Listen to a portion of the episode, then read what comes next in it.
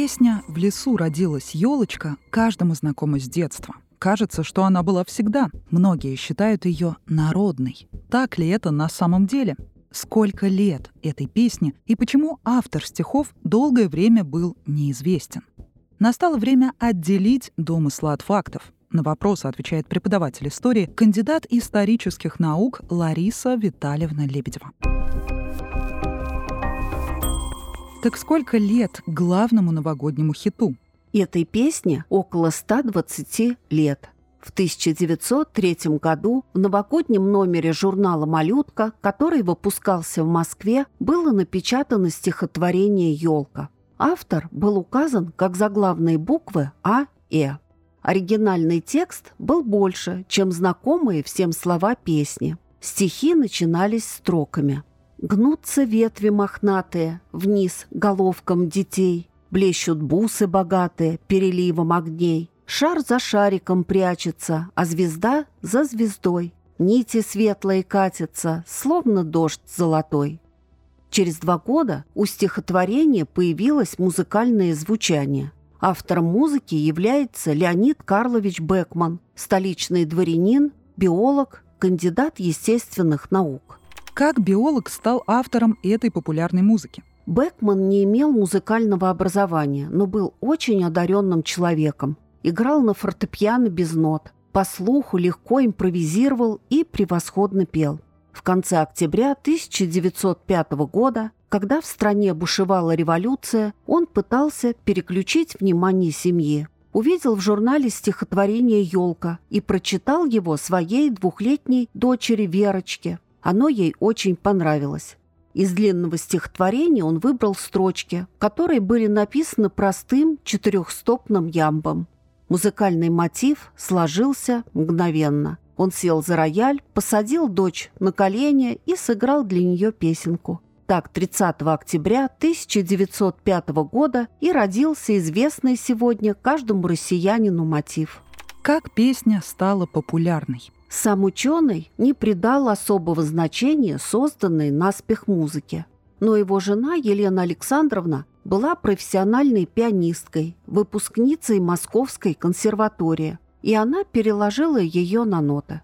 Дети стали выступать с этой песней на празднике у друзей семьи. Она так понравилась, что они попросили переписать им ноты и слова. Скоро елочку пела вся Москва. Впоследствии оба родителя стали сочинять для детей другие песни. А чтобы не переписывать их для знакомых, издали сборник, который назвали «Верочкины песенки». В результате эта песня стала популярна, но имя автора слов долгое время так и оставалось неизвестным. Кто является автором стихов? С этой песней тот случай, когда с музыкой все было понятно с самого начала, а вот автор стихов долгое время был неизвестен. Под псевдонимом А.Э. публиковала свои произведения Раиса Адамовна Кудашева, урожденная Гедройц. Она начала писать стихи, когда еще училась в гимназии. Псевдоним она использовала из-за своей скромности, а также из-за того, что ее увлечение поэзией не одобряли родители, а затем и муж. После гимназии Раиса работала гувернанткой у овдовевшего князя Кудашева, а позже вышла за него замуж. Стихотворение «Елка» было написано для его сына Алёши. На момент публикации в 1903 году ей было 25 лет. О том, что стихотворение «Елочка» стало песенкой, Раиса Адамовна узнала случайно. Шел 1921 год. Она ехала в поезде и услышала знакомые слова, которые пела девочка. Авторство стихов было раскрыто лишь в 1941 году. Раисе Адамовне уже исполнилось 63 года. Перед самым началом Великой Отечественной войны был издан сборник стихов и песен, который назывался «Елка». Его составителем была писательница Исфирь Эмден. Она разыскала Кудашеву, включила ее творение в сборник, и после этого песня стала исполняться с указанием авторов. Впервые рассказали о Кудашевой в 1958 году. В журнале «Огонек» была размещена небольшая заметка о ней и о ее песенке. Раиса Адамовна в советский период работала библиотекарем и скрывала свое дворянское происхождение. Всего за свою жизнь она опубликовала около 200 песен, сказок и рассказов. Но елочка так и осталась всеобщей любимицей. Когда произошло всенародное признание песни?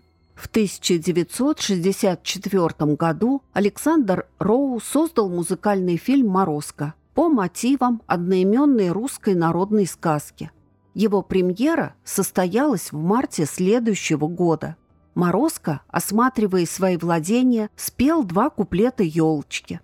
А в 1972 году по мотивам песни вышел мультфильм «В лесу родилась елочка», но в котором елочка остается в лесу.